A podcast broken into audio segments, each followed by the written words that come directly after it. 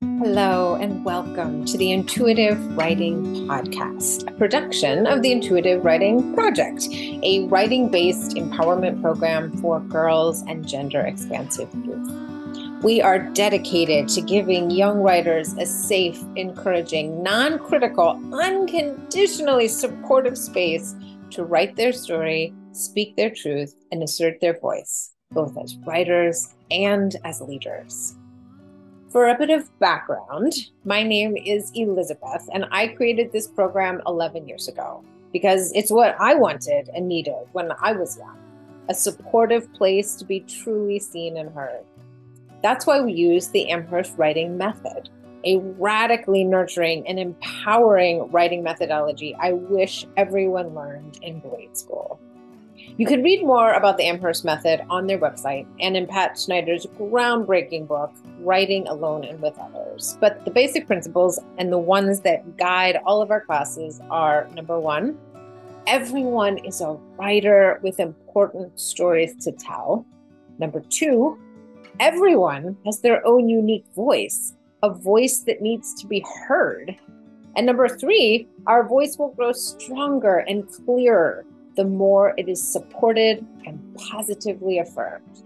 In our classes, everyone writes together, everyone shares their writing, and then everyone takes turns giving each other grounded, positive feedback.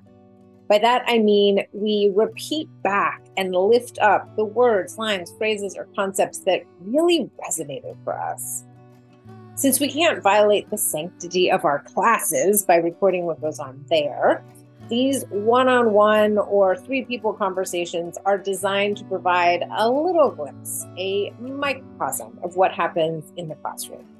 You can also read about our org and read our students' words as they were published on our blog, The Intuitive Voice, with the links below. If you enjoy listening to one young reader read their words and talk about it, imagine how powerful it is when 6 young writers are reading their words and giving each other positive, affirming feedback. It's pretty life-changing, and there's a lot more I could say about it, but I'll let these young writers speak for themselves.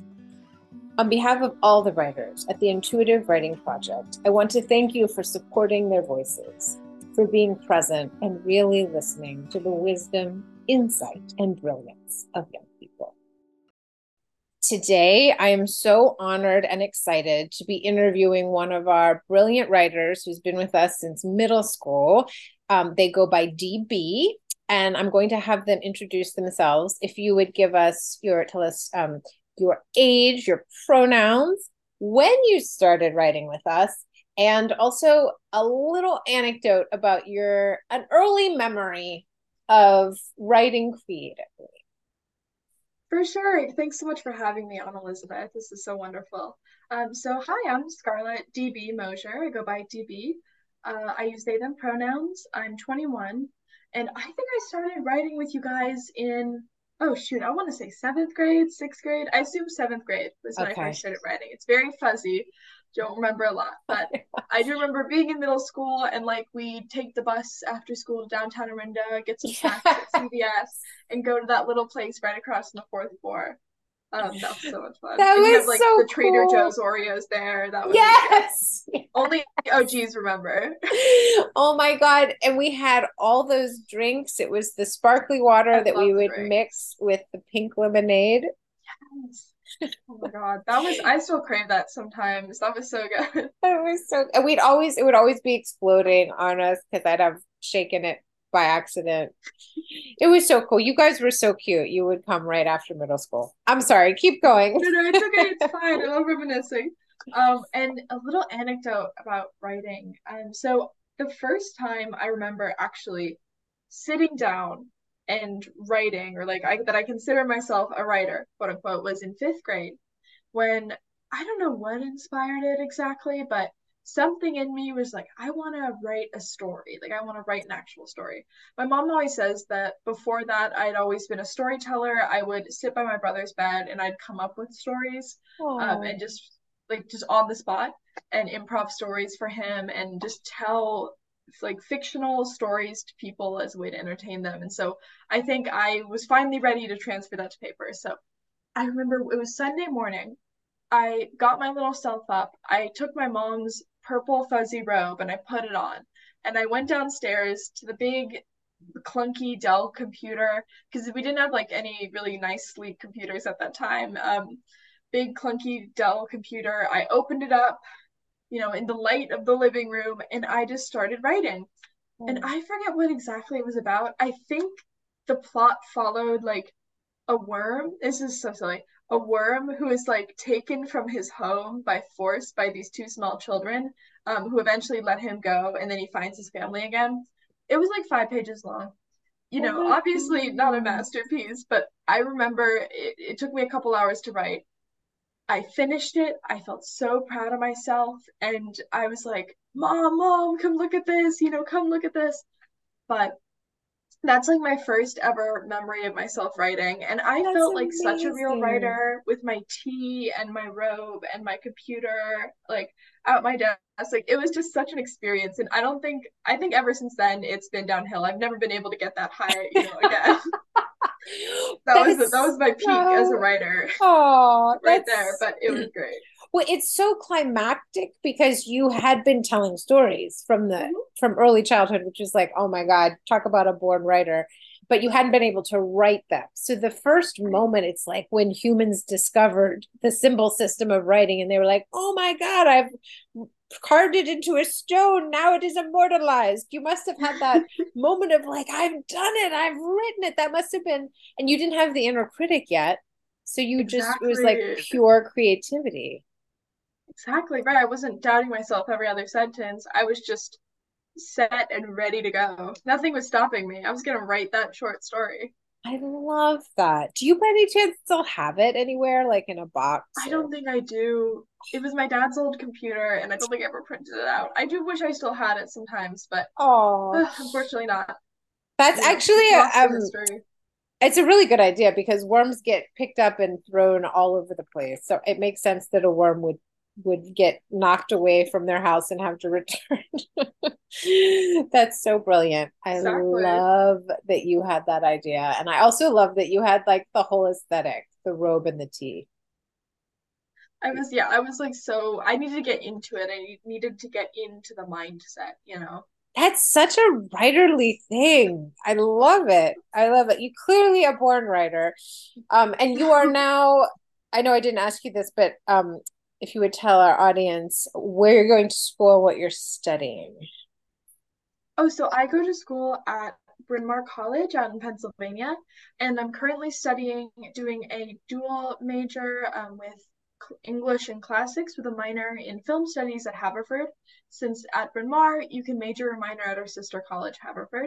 I am planning to change my English major to a creative writing major because that finally got added as major for like the first time ever at Bryn Mawr College.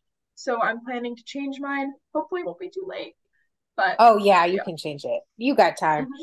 That's awesome. That is so awesome. That's so true to yourself. Also, I love we talked about that before, but bringing in the magic of the classics, the history of that time into a modern film.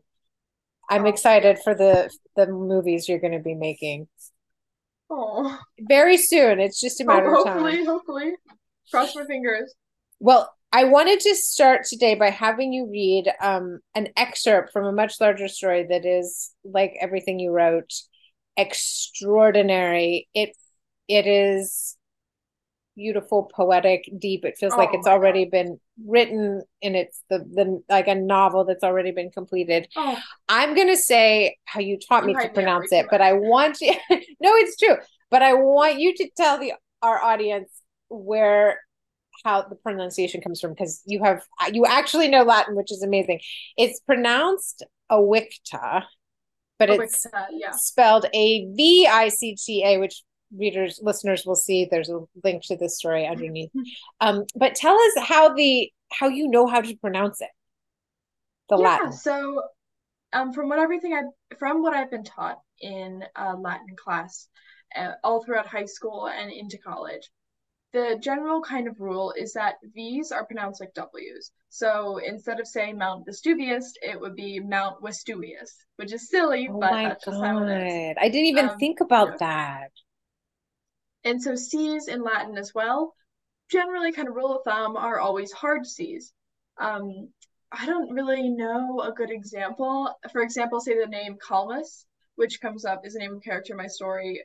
I guess you might see that and be like, Salmus, but it's really, it's Calmus. So every C has a sort of CH kind of K sound instead of more of an S sound. Oh, well, how about Carpe Diem is a C, but it's a hard K sound. It's hard C. Yeah, Carpe Diem. Yeah, I'm trying to think of a word that has a soft C that I could replace with a hard C, but I'll think of it later. If that, if it pops up, I'll say it.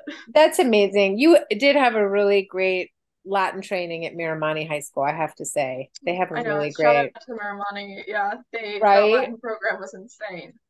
Yeah, it's such a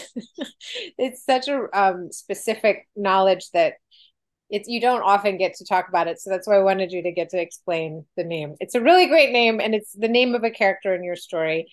So I'm going to just go ahead and have you read it. Say the title again, because I love hearing you say it. And then just a reminder to everyone that this is just an excerpt of a larger story. For sure. So it's titled Avicta, an excerpt. What are you hungry for? Avicta couldn't shake the fool's words from her head. Hoping that sleep would calm her nerves, she'd taken to bed earlier than usual. The moon hadn't even passed the middle of the sky before she stumbled into her tent. She thrust herself into her pillows, smothering her face in silk and tassels. Overwhelming noise and flashing lights swam in her head, the buzz of shouting men still ringing between her ears. Her arms and legs sank into the cold cushions like stones into water, and feeling just as heavy. But nothing seemed to quiet that question in her head. It rang, clear as a bell above the hum of pain. What are you hungry for? Awicta let out a loud groan, cumbersomely swinging her body across the cushions. Her eyes faced upward now, meeting with the full moon and stars shining through the sheer fabric above. To her surprise, the light of the sky was softer darkness behind her eyelids. Maybe I'm hungry for the moon, Awicta thought, letting out a slight chuckle. It does look delicious. She felt her body soften, sinking down into her bedding. The noise of the rabble below faded, voices overtaken by the murmur of the night breeze. Gentle breeze swept under the fabric of her tent and across her face. A cool hand caressed her cheek as if to say, look upward, look at the stars, look at the moon. Awicta obeyed. And, for a moment, peace. She wasn't here, wasn't at the camp, wasn't by her father's side, wasn't lying with the cold stone beneath her and ritual knife above. Not a body, not a mind, a wind, a breeze, a light, a leaf, a cloud, weightless in the stars, ebbing and flowing with the rise of the sun and the setting of the moon. A sudden sadness swelled in her throat. That's all. That's so beautiful. Again, like, your language is so poetic. This last paragraph in particular, I feel like you could just pull this one paragraph, throw in a bunch of line breaks, and you've got an exquisite poem. But this is, of course, a narrative. It's a story. It's a poetic narrative. And I love how this writer writes. So I'm going to just share a few things that I just so appreciate. And then I want to ask you about your creative process. So first of all, I love how we're introduced to Awicta. She's trying to sleep, which is such a relatable, we can all relate to the struggle of sleeping, but she's in a beautiful, mysterious outdoor setting that then becomes the tension and the suspense and the mystery builds as the writing continues, because little elements are introduced that we're like, oh, wait a second. Okay, she's outside. Oh, wait, she's at a camp. Oh, wait, there's a ritual knife above her. There's, like, as we get towards the end, I want readers to get to hear the whole story, because there's a lot more going on that meets the eye. But I feel like the writer leads us down the path and gradually shows us, like, slowly peeling the onion, the magic of this character in this story. Also, I just love how everything is described when she's, I know this came from we'll talk about this because it's part of the creative process. One of the prompts was the question, what are you hungry for? And what this writer did with that prompt is so genius. And then that line where she keeps asking herself what she's hungry for. And the line, maybe I'm hungry for the moon. It does look delicious. There's this whimsical, magical, I think the word that I would use for this piece is magic realism. Like, it's definitely reality, but there's something, another layer of magic to it, something almost supernatural. And you can hear that in the way she's thinking. And, I love the description of the noise. Actually, the very beginning, yes. When she's talking about the question in her head, it rang clear as a bell above the hum of pain, which is incredible sound imagery. And then when we go down later on, the noise of the rabble below. Again, we want to know, what is the rabble below? The noise of the rabble below faded, voices overtaken by the murmur of the night breeze. Love the sound effects in this. If this was, I think when you first read this in class, I was feeling like the writer was cinematically describing this story because we were getting all the senses. We were hearing it. We were getting, textures. We were getting visuals. It was like the way that you describe things feels like a camera panning or like an audio cue. This is what we're going to hear. It's very visceral. I feel like we're in the camp with Avicta. I was hoping you'd feel that way. That's good. So it's just beautifully described. It feels like an epic novel. I wanted to ask you, I know that you were coming from that prompt, what am I hungry for? But beyond that, you obviously took the prompt in a really rich, juicy, interesting direction. Did you have the idea for this story before our class? And then if you had been working on it before, how did you get to this particular scene? Did it unfold gradually, or did you know going into it what it was going to be?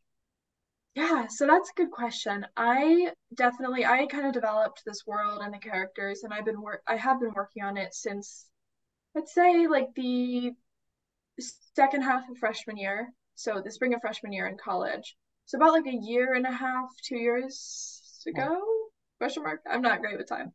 But so I've been working on it for a little bit and kind of tweaking things, and I had the general plot kind of thought out in my head, and I've been turning it into a screenplay.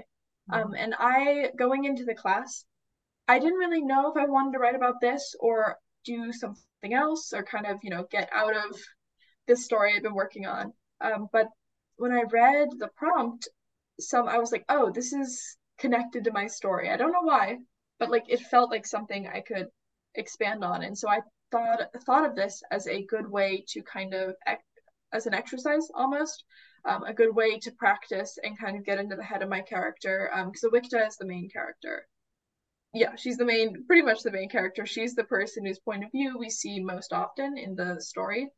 So I was like, it'd be good for me to kind of get into her head more and really describe the scene and kind of capture her emotion and her character through not only just her internal monologue, but also through the scene itself and the environment itself. And the environment is what you describe in this so well. I want to read again because it's so powerful. I was just noticing like almost every sense has been expressed in this paragraph. She thrust herself into her pillows, smothering her face in silk and tassels. That right there. Oh my God. There's a whole story behind the fact that her pillows are silk and tassels. And then overwhelming noise and flashing lights swam in her head, the buzz of shouting men still ringing between her ears. Oh my God, that's an incredible paragraph. Visuals, audio cues, and it implies like this whole other story that's happening before we begin the scene. Her arms and legs sank into the cold cushions like stones into water and feeling just as heavy. That's like gives us this physical, like that feeling, we can all understand what that means, that feeling of heaviness. I feel like all of our senses are activated just in that, except for maybe taste, but all of our senses mostly activated in just one paragraph. And I think you've always been really good at this world building and place setting, sort of taking us into the setting of the story. So we feel like we're there. Okay. So I wanted to ask, now that we know you've been working on this for a while now, how far along are you? Where is this moment in the larger story? So as for how far along I am, woof. I got pretty far into it.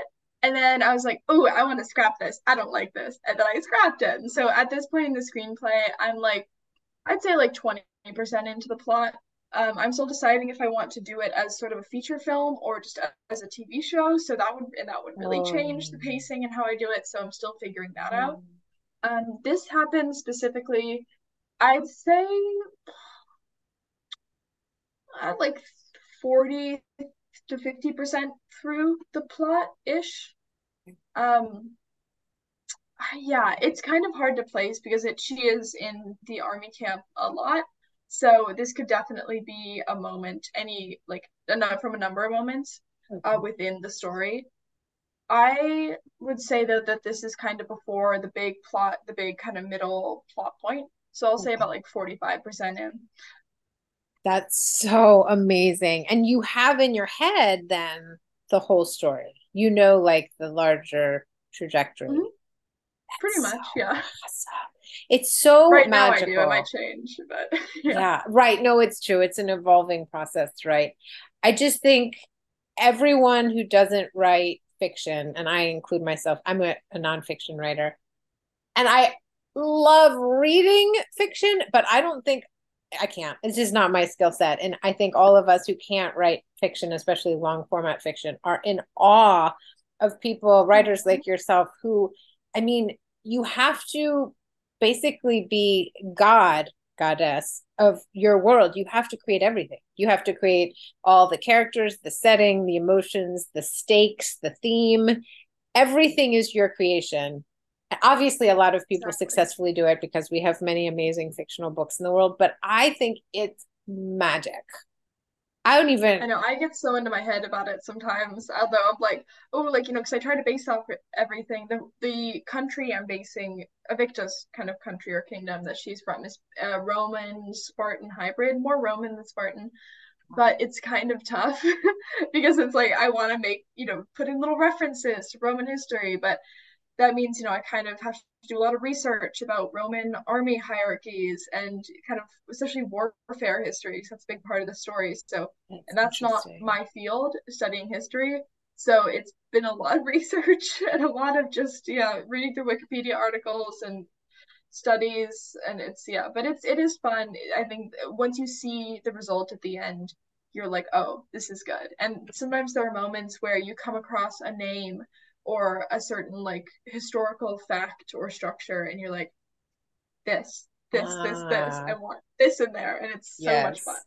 I love that.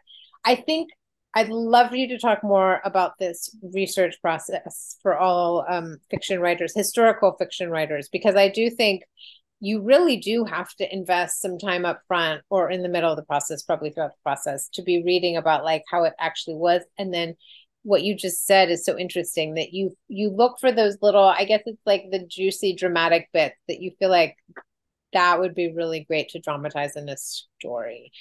But what you said, you look on Wikipedia. What are some of your resources when you're researching? So I use JSTOR most often. So JSTOR is your kind of go-to for a lot of historical academic articles. And those are great for research because it's often scholars talking about their silly little niche thing that they like, and it's easy because it helps you cut through a lot of the unnecessary often information that you don't want. If I want specific information about how Roman legions internally structured themselves, Wikipedia might give me a whole article on Roman legions, and I'd have to kind of scroll through them. Or I could go to JSTOR, which should be, I think if you're in college or maybe even in high school, it should be free to access. Just go to JSTOR and I'll Google Roman legions, or not Google, I'll type into JSTOR Roman legion structure, and there'll be a bunch of articles from scholars specifically talking about the structure, which is really helpful. But again, Wikipedia is a pretty good resource. I know a lot of professors and a lot of teachers, not actually professors, I haven't had professors knock Wikipedia, but a lot of kind of teachers will knock Wikipedia as a source. But honestly, as long as you check their sources, because they will cite their sources at the end, if you check their sources and they seem fine, Wikipedia is a great place to start, and it's very accessible. Also just books. Yeah, I'm gonna include, I just found their website, it's JSTOR.org, JSTOR. Yes, JSTOR. I think that I have stumbled upon it in my own research, but I did not know what it was until now. So we're gonna definitely include this link so other people can use it. This is brilliant. Explore the world's knowledge, cultures, and ideas, and you basically just type in what you're looking for. That's brilliant. And it does seem like you can, I think anyone can edit Wikipedia, whereas JSTOR seems like this is very carefully curated. Yeah, it's great. Especially even if you're just writing an essay on any historical topic or even literature related topic, it is so helpful, because these are not only are they reputable sources from actual academics that your professor or teacher will appreciate, but they are very specific. And also they often, JSTOR will just give you the citation on the side. You don't have to cite it yourself, which is really helpful, because I once had a paper where I had 50 citations, and it was so much easier to just copy and paste rather than having to put it in each time to EasyBib. Helped me not lose my mind. Of course. That's great. That is so helpful. And then can you talk a little bit about, I mean, I know it's personal for each person, but in your own experience, what are those historical details that are usually most usable, compelling for a story? What are you looking for? It's hard, because a lot of what I'm looking for is, for me, it's military. I'm not that into military history, so it's not as interesting to me or compelling. But what I find most compelling often is religious structure. So the religion, and I'm still kind of figuring out how I want the religion in this world to work. What I'm most intrigued by is how I want to somehow use the Vestal Virgins, which were a Roman group of priestesses who guarded the flame of, oh God, was it Hestia or Hestia is Greek, I think Vesta is the Vesta is the Roman version of Hestia. So they guarded this flame, and if the flame ever went out, not only, unfortunately, but typically, were the Vestal, one of the virgins blamed, because they were supposed to be virginal, and if the flame went out, it was assumed that they had broken their vows. I'm rolling my eyes, because of course. Of course, early patriarchy. Yeah, exactly. But it was also bad for Rome, because I think it meant bad things for Rome. But so I'm really, really interested in somehow incorporating this idea of the Vestal Virgins and that sort of religious structure into my own story. I haven't found a way to do it yet without directly copying it, but I think it would be interesting it's kind of a challenge for me to adapt that. I'm really inspired by how specifically George R. R. Martin adapted his adapted English. I forget what Protestant sect exactly he used, or what type of Protestantism he used, but he used a lot of different religious influences to create the religion in Game of Thrones, which I found really, really interesting. Especially the sparrows and the sept. Yes, I thought that was cool, and I am interested. I kind of want to do something the same thing that he did.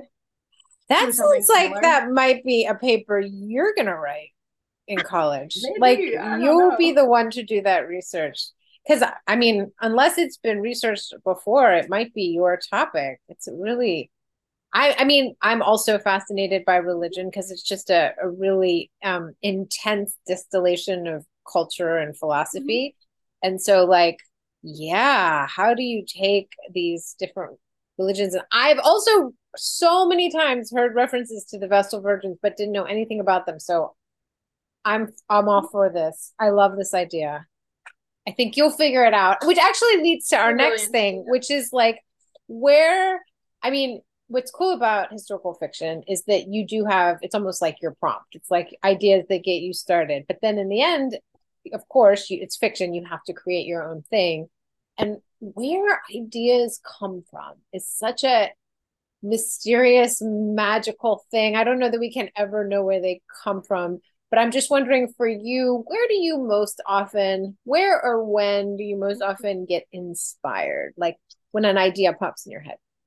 Oh, so I'm a very visual person. And I, like, instead of just kind of hearing or reading words in my head, if that makes sense, I see everything in pictures, and often I'm most inspired when I'm listening to music and walking, which is kind of a strange combo, but anyway, I often take like 2 to 3 walks a day around my neighborhood, and I'll be listening to music and kind of imagining these scenes in my head, and it helps me work through like what I want the scene to look like or where I want to go with these characters. And that is where I get a lot of my inspiration. That or historical stuff. I'll be reading a book, researching, and I'll come across something that just sticks with me, and I have to write it down or put it in my notes. And so those are my two main sources of inspiration, kind of walking, listening to music, and reading for sure. I love that. Also, what I love about walking and listening to music is you have intuitively, without any rational science, proven what science is proving as we speak, which is that any kind of movement that involves both sides of your body, which is walking is the perfect thing, activates both sides of your brain and often makes it easier to access. Like you can integrate left brain reason, like historical facts, for example, with creative right brain character ideas. So walking is perfect. And also music puts you in, if it's depending on the music, I think most music puts all of us into more of a creative state of mind. Oh, yeah.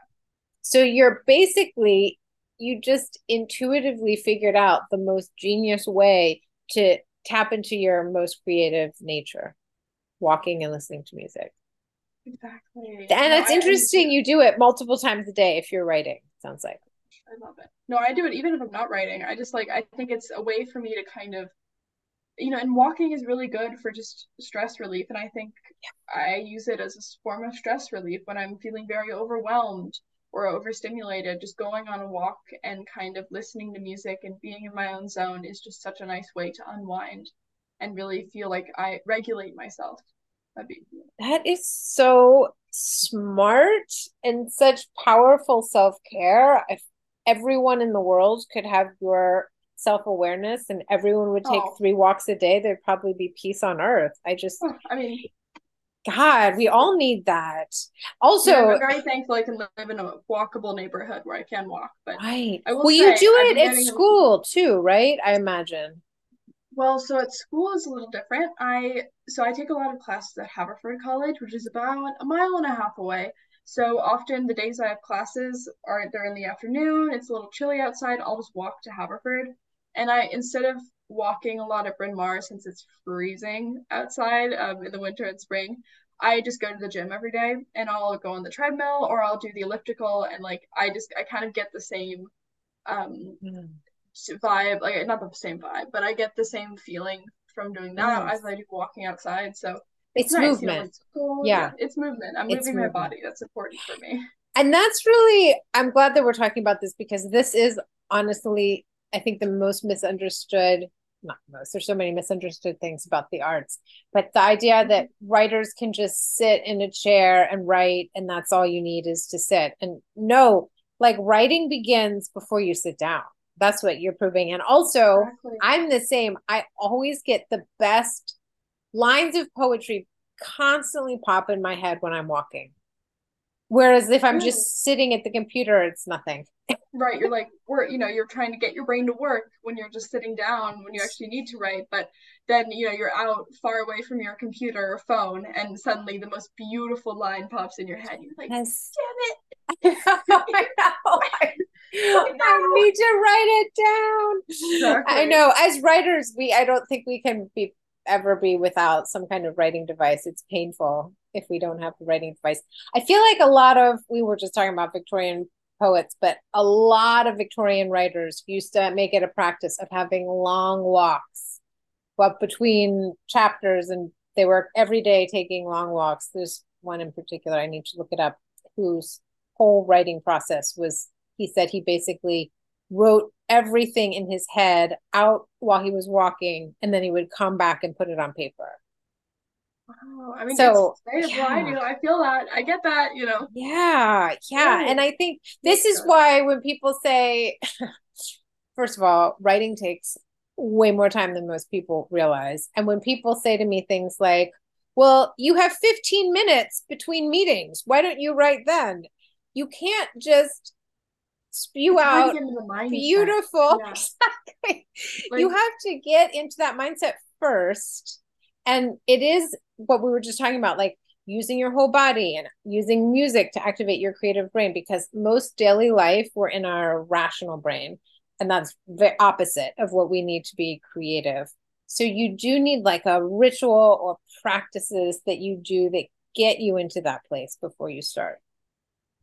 So we need, as writers, I swear to God, if all writers and artists did not have to sleep, we could get so much more done.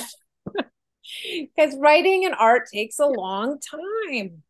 Oh gosh, it does. And especially when you kind of get in your head. I mean, I get in my head about it all the time. I know I shouldn't, but I do.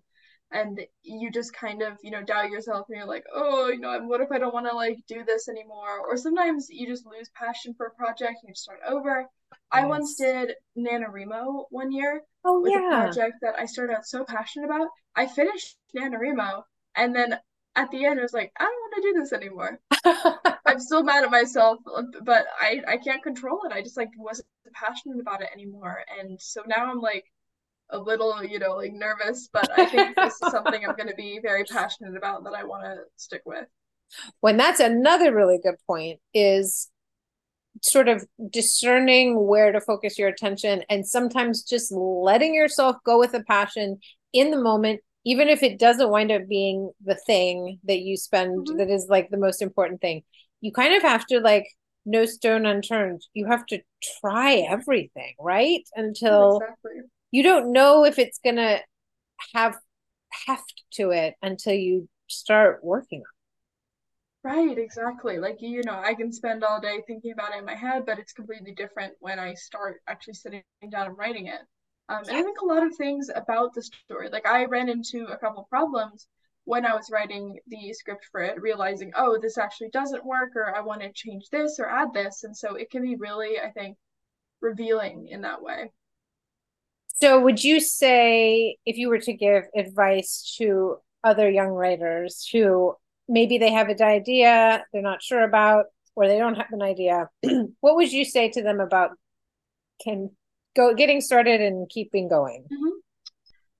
I have so much to say and think about that. I think one of my biggest pieces of advice, which I know everybody says, and it's annoying to hear, but I just find it so true, is to just sit down and write.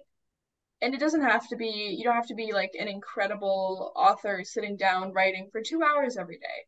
But even if you can get 15 minutes in, I think it's so worth it. And in that kind of same thread, when you're writing, and this is so hard, this is like, I need to practice myself too. Don't ever stop yourself to delete something or to critique yourself. You need to just get it out on paper and just get it, the words on the screen, on the paper. And then once all of that is done, you can go back and edit. But this is something I struggle with a lot, because I have a big kind of internal critic who is constantly like, that's the wrong word for that. Or, ooh, what if this word, you know, you've used this word way too many times, don't use it. It is so much more important to just get the words down. I always say to the kids that I've tutored in writing or creative writing, or the people that I've helped, your first draft is going to be horrible. It's going to be really bad. It's going to be, you know, full of contradictions, and it might be, you know, full of weird words that maybe you shouldn't have used there. It's going to be bad. That's okay. That's why, you know, famous authors, they never just publish their first draft. They always have multiple, up to 5 different drafts of the same book. So it's fine if, you know, you feel like your writing is a little weird or clunky while you're writing it. Just like, don't stop. You know, don't stop, keep going. But again, that's something I need to practice myself too, so. Oh, it's the hardest thing. The inner critic is the invisible presence that weighs upon us all. And it's such a a killer of dreams and ideas. So I love what you said about don't stop, just keep writing as much as possible, because you don't even have anything to edit unless you get it on the page. You have to let yourself write things that may be weird and crazy at first, because then you can fix them. And I often find too, people get so bogged down by the idea of, by worrying about whether or not what they're writing is like good enough. Is it too kind of cringy? Is it, you know, kind of weird?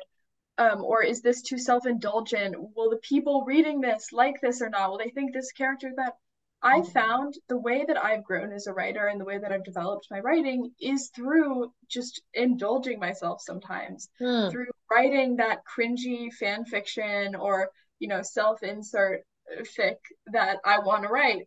And it's helped me in the end help me develop to become a better writer, because if you spend all your time worrying about whether or not this is too cringy, or is this, you know, not appealing enough to people, then you're never going to get anything down.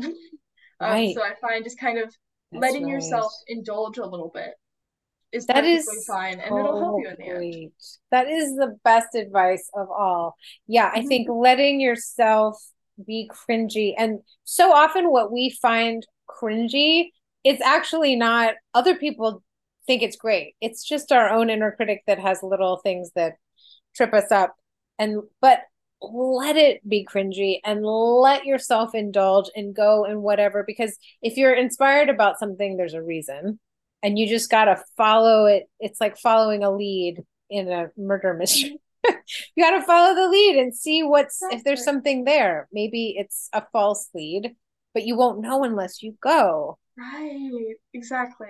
I love that. I love also just knowing, so many writers have talked about this. One of the best books on writing is Stephen King's book on writing, his nonfiction book. His fiction stories are terrifying. I can't read them, but I highly recommend his book on writing. And I can't remember what his number was, but similar to that, Annie Dillard, in her book on writing, lots of people have that title, on writing, I believe she said that for every book she's written, for every 20 pages, one of those pages was actually made it into the final draft. So there's a lot that doesn't get used. It's like a lot of stuff that doesn't even make it to the recycling. It just has to be cut. I do think it's writing the weird, quote, weird stuff that doesn't get used. Good stuff. Yes. I actually have. So sometimes when I would get writer's block, or I would just kind of feel like I was kind of at my wit's end and I'm like, oh, I don't know where to go with this, I would sit down and I would take my characters and I just put them in a little self-indulgent, like, little short story. I'm not going to get into what, because I don't know how PG is. Yeah. PG. But that helped me, even though it definitely was something that I would never share with the world. I mean, maybe, but, you know, something I usually never share. It helped me kind of develop the characters themselves and helped me, like, it's almost like they revealed themselves to me as I was writing this very self-indulgent kind of bad little fic. I was doing something different, like writing poetry about your about whatever book or story you're writing, just doing, you know, making art about it, just doing little things that can kind of help you get more into the story, and maybe during that process something reveals itself to you that you didn't understand before, and it can really help. I love that you say reveals itself, because it very much aligns with what I believe to be true, which is that somehow these magical worlds, these characters, they're all like floating in the ether somehow, and different writers like yourself who were born to be writing these stories like pluck them down. You're like tapping into almost like the characters are already beings and you're discovering them, and they're revealing themselves over time. And the reason I love this idea is because it takes the pressure off. If you're plugging into some kind of cosmic magic other world, you don't have to figure it out. You just have to like let it unfold. Have fun. Yeah, do something instead of sitting and worrying, okay, how is this going to appear to audiences? How is this going to, you know, like worrying about how other people are going to perceive it, let yourself have a little bit of fun, you know? Yeah. Indulge yourself a little bit. It's your writing. Do what you want with it, you know? Right. No one else can see it if they don't want anything. Right. Exactly. It is the ultimate magic to make a world through your book. And like, again, I can't write fiction, but I love reading it. And I'm always amazed that when you read somebody's story that, by the way, we've just discussed, is totally made up or pulled out of the cosmos, you feel like you've lived in that world. Yeah. I mean, the most perfect example for this, J.K. Rowling's Harry Potter series, she made it up. It was all in her head. She put it into books. And now it's physical, two physical places. Yeah. No, three physical places on the planet that have Hogwarts that you can go physically experience it because she imagined it. I feel like you, exactly, your words, fictional stories leave an imprint in all of our psyches that almost like it literally changes the world because of what you imagine. When people, they love that sort of escapist, I love it myself, you know, that sort of escapist fantasy where you can go into a different world and be a different person. I mean, I'm not a fan of J.K. Rowling because the things she said and done. But, right. You know, yes. Very problematic. Yeah. Yes. But it was a good escapist novel. You know, mm-hmm. it was a structured world in which people could easily imagine themselves in. And I think especially reading it as a kid, that's how I felt. I was like, oh, I can kind of redefine my identity mm-hmm. through this new system and be this person that I want to be. It's really interesting. And really, I think people connect with it a lot more. Yeah. I mean, it's affected every single book that I've read has changed me as a person. I feel like you can actually track my growth as a person and my beliefs and my ideas and my dreams through all the books that I've read. And mm-hmm. fiction is especially potent because I think it takes, and by the way, actually, we should mention this, that the human brain thinks in terms of stories. We are a storytelling animal. We actually learn best, absorb information best, and grow best through the experience of stories. So there's nothing, I mean, I'm always reading nonfiction, but it's not nearly as potent, as powerful as a fictional story. We need, it's like more than anything, humans need stories. So it's story medicine. Yes.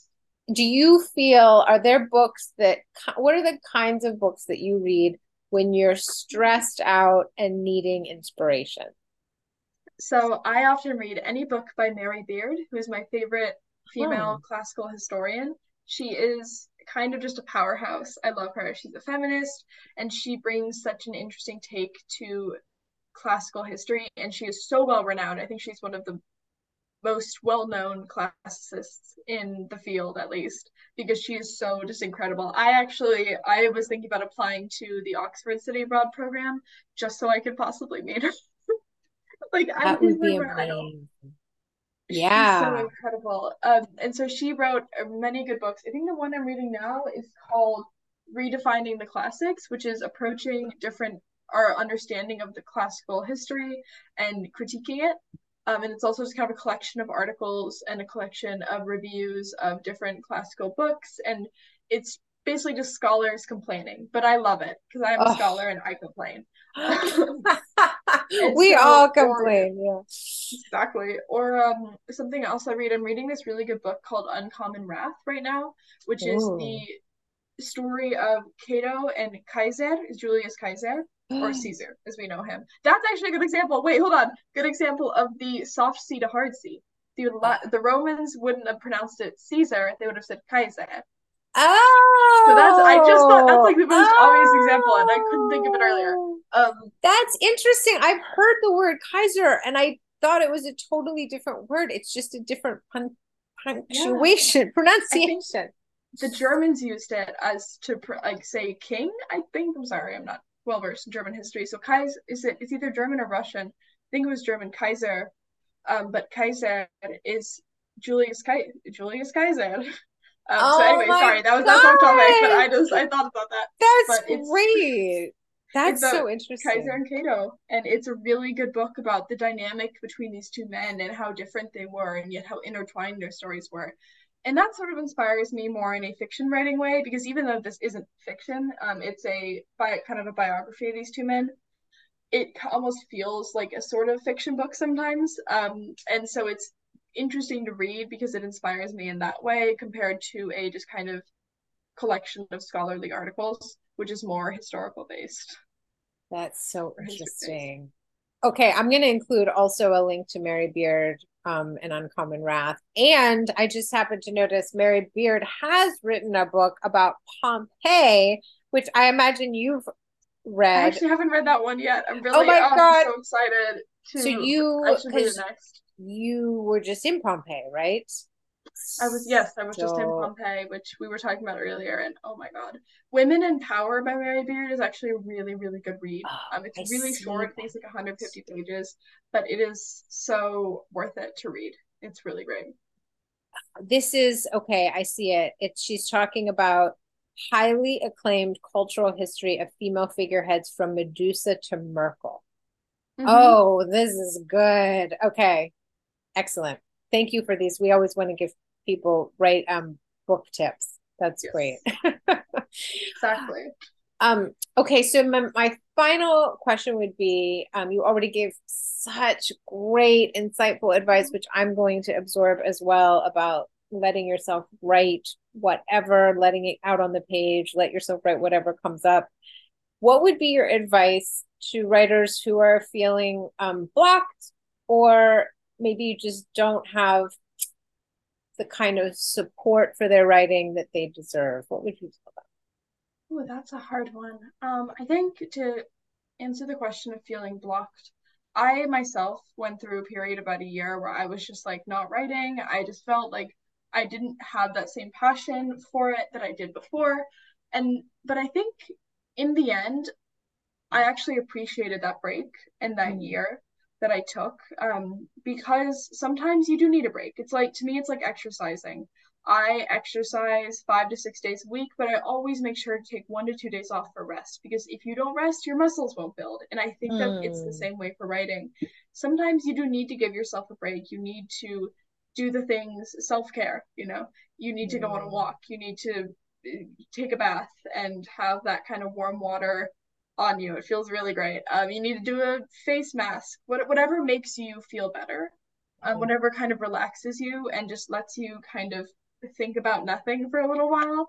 I think that personally really helps, because you're giving those brain muscles, you're giving your mind a chance to just rest and recuperate. Sleep is another thing that I know people say a lot, but it's so, so, so important. I don't get enough of it personally. I need to do more.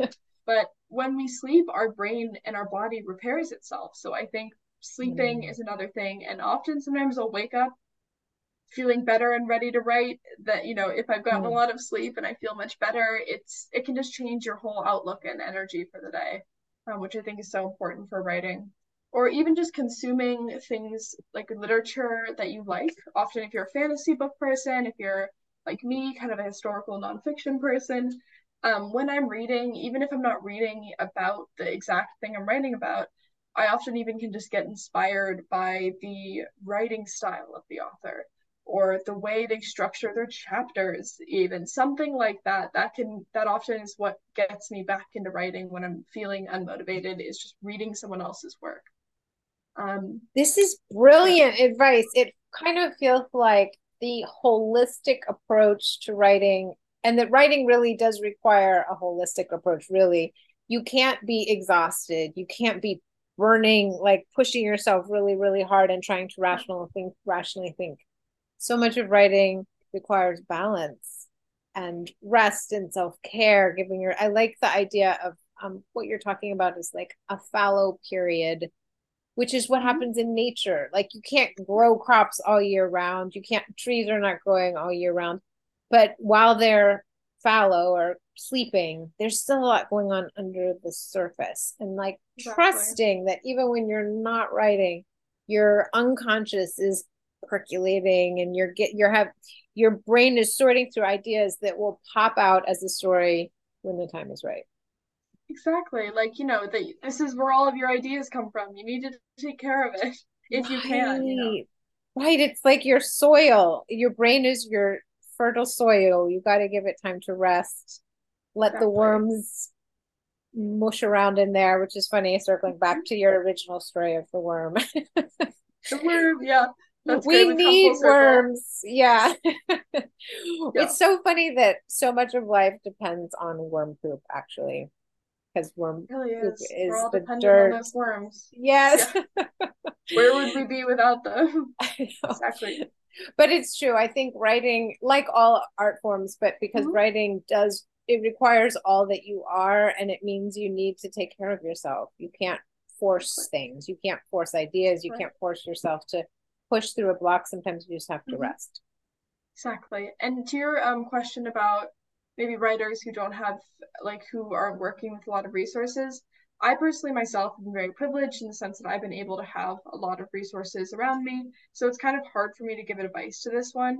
But I might just say something that's helped me get back into writing, I guess, when I was feeling, you know, dealing with some side effects of medication and not at my best, you know, was just developing a routine, which for both an autistic and ADHD person, I both love routine and need it, and I also struggle with it a lot. As an ADHD person, I often get into a routine I'm happy with for 3 days, break it, and think, well, that's it, I'm done. You know, yeah. But what I found, the best piece of advice I've come across, and especially when it relates to writing, is setting a routine. And if you end up breaking that routine, take a couple days off, you don't, you know, get into it, is always just to get back into it. It doesn't matter how many days you've taken off. It doesn't matter, you know, how bad you feel about yourself. Just giving yourself that grace and permission to get back into it, no matter how many breaks you take from it, is so, so important. Because it's so easy to just think, well, I failed at that, I don't have this routine anymore. But it's, you know, it doesn't matter if you don't do it for a day. It just matters that you keep pushing yourself to get back into it. And eventually you might just keep doing it. It might become something you do every day. That is such great advice for so many things. I think when as soon as we start judging ourselves, we shut down the process on any topic, and especially with writing. If you don't have, I also have trouble with routine. Also, I have ADHD, and it's like routine seems mystifying to me that everyone else, it seems so much easier for them. Yeah. But I love what you said about giving yourself grace and like, okay, we fell off the wagon today, we'll get back on it tomorrow, we'll try again. It also makes me think about what they always say, meditation teachers always say this, and I don't listen to it, but it's the same advice, which is your thoughts have strayed, bring them back. Come back to the present. Come back to the present. It doesn't matter that you were not doing it before. Begin again. Right. Exactly. Like, you're not a bad person for failing. Like, there's no moral worth attached to that. Just bring yourself back to it. It's okay. Like, it's fine. You know, and I find that when I start giving myself that grace and not judging myself, because often for ADHD people, we get into this doom loop often where, like, oh, I'm really bad at that, so I'm just not going to try. And then, but by not trying, you make it worse, and then you feel worse, and then you're like, well, I'm not going to keep not trying. And then it's just this endless cycle of, but once, you know, you have to break that and be like, I'm worth enough. I'm wonderful. I know this is just, you know, so a little hiccup. It's just kind of part of who I am. And I'm going to get back into this because I am worth doing so. That is so wise, Scarlett. You are wise beyond your years. And yeah, I think it's funny because I know the doom loop very well. I've spent a lot of time in that doom loop. And I think that even people who don't have ADHD, it's like the nature of our society is we tend to get caught in this cyclical negative pattern where we're just circling the drain, talking about all of our failures. And this is so important to acknowledge it. Say, okay, we're human. Sometimes we mess up, we fail. It's all right. Come back. Exactly. Just be like, this is, you know, and especially I know myself. I know I'm not going to stick to every routine that I, you know, come up with, especially if it's something that I don't really want to do, but I need to do for myself. And it's just like knowing that, you know, even if I skip a day, I'm going to get back into it and it's going to be okay. Everything will be fine. You remind me of a Latin phrase, which I'm going to have you pronounce. I'm going to put it in the chat because I know that I've never pronounced it correctly, but it means, supposedly this was this Latin phrase. I read it in the book once. I think coepi. I remember we've seen that word. Is that a hard soft C then? It's no hard C. Coepi. I think it's coepi. So nunc coepi. But And Latinists don't come for me if I got that wrong. No, that's right. It supposedly means that you can verify this. The monk supposedly would repeat it to themselves, and it means now I begin. Yeah, meaning, that makes sense. I'm going to begin again. It's just what you said. You just tell yourself, now I begin. Now I begin. I screwed it up yesterday. I screwed it up this morning, but now I begin. That's it. Now I begin. I love that so much. Now I begin. I'm going to definitely print that and put that on my wall somewhere. So I think, especially for us ADHD and just neurodivergent people, yes, it's so important to remember that. Yes. And you are the first person who has taught me how to pronounce it. I have a way of saying it in my head, but I know that's not how it's. So now I know. I'm curious. How did you say it in your head? In my head, I said, nunc copi. It's pretty good. If you don't know Latin, that's, I'm not going to blame you for that. That's pretty good attempt at pronunciation. I like that. But say it one more time. For nunc coepi. I think coepi. It's, again, Latinists do not come for me if I got that wrong. It's a vicious academic circle. They care about their pronunciations. Yeah. No, I love my classes, but it's hard. It's hard because most people aren't talking in Latin. Nobody talks. No. It's not. No, you don't talk in it. Well, usually you don't talk in it. Some people do. That's their thing. But it's usually people don't talk in Latin anymore. So it's when we learn it, like we never do oral tests or oral examinations. Okay. We only do written examinations, but it's in everything. I mean, I love plants. Every plant has a Latin name. In medicine, is body parts. Everything is a Latin. Oh, even like words. I often in Latin when I'm taking a test, if I don't know a word, I'm just like, well, what's its English counterpart? Like even coepi, begin, to me, that's, I believe, the root of conception, or the word conception, which makes sense. I believe. I'm not sure exactly, but it would make sense. Of course. So that's interesting.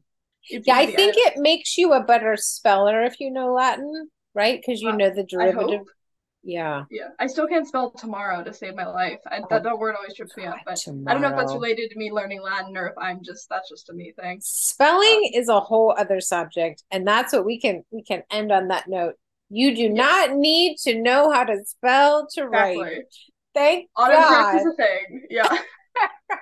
Exactly. Oh, that used to limit me. That's when I was not supported as a young person. I used to get my papers back covered in red ink. The teachers were like, you can't write if you can't spell. And that's not true. You absolutely can write. Spell somebody else. A long way. Yeah. That's right. Someone else will fix your spelling. So there you go.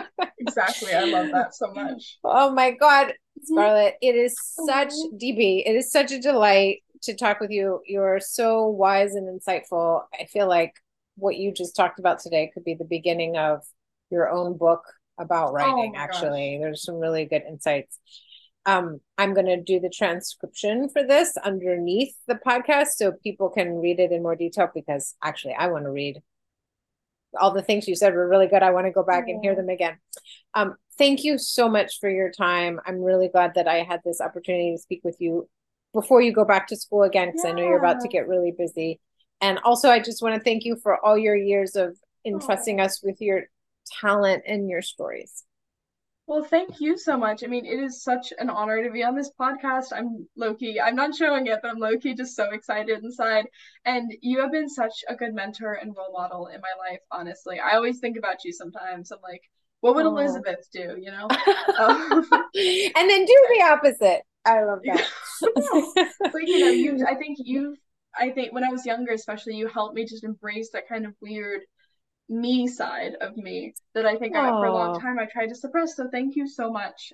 And really, you're the reason I think I'm still writing today. So thank you. I really appreciate you. I'm gonna cry. That's so beautiful. If you cry, I'm gonna start crying. And there's gonna be endless people crying. You're gonna have to edit out. Don't do this to yourself. No, I appreciate that, because what you said about being yourself, because I think. Okay, no, that's the final thought. That's what I want to finally say, is that to be a writer, you don't have to be perfect. You just have to be true to yourself and authentic. And that is the hardest thing. That I'm still grappling with. I write things that are very authentic to myself, and then I stop them because I think, oh my God, it's weird. But what makes us, quote, weird is what makes us brilliant and amazing and interesting. And so letting yourself be authentically who you are and express your true voice, that makes great writing. 100%. I totally agree. Yeah. It's a lifelong process, but oh my God, I could talk to you forever. I love these conversations. Thank you again. And maybe we'll get to have you on someday soon when you publish one of your pieces produce one of your screenplays. And so much pressure. We'll get an early interview before the Today Show. We'll get in there. Oh my gosh. Now I've got all this pressure on me. Okay, I've got to. No pressure. No, I'm kidding. I'm kidding. But yeah. All right. Well, thank you so much. Thank you. Appreciate it.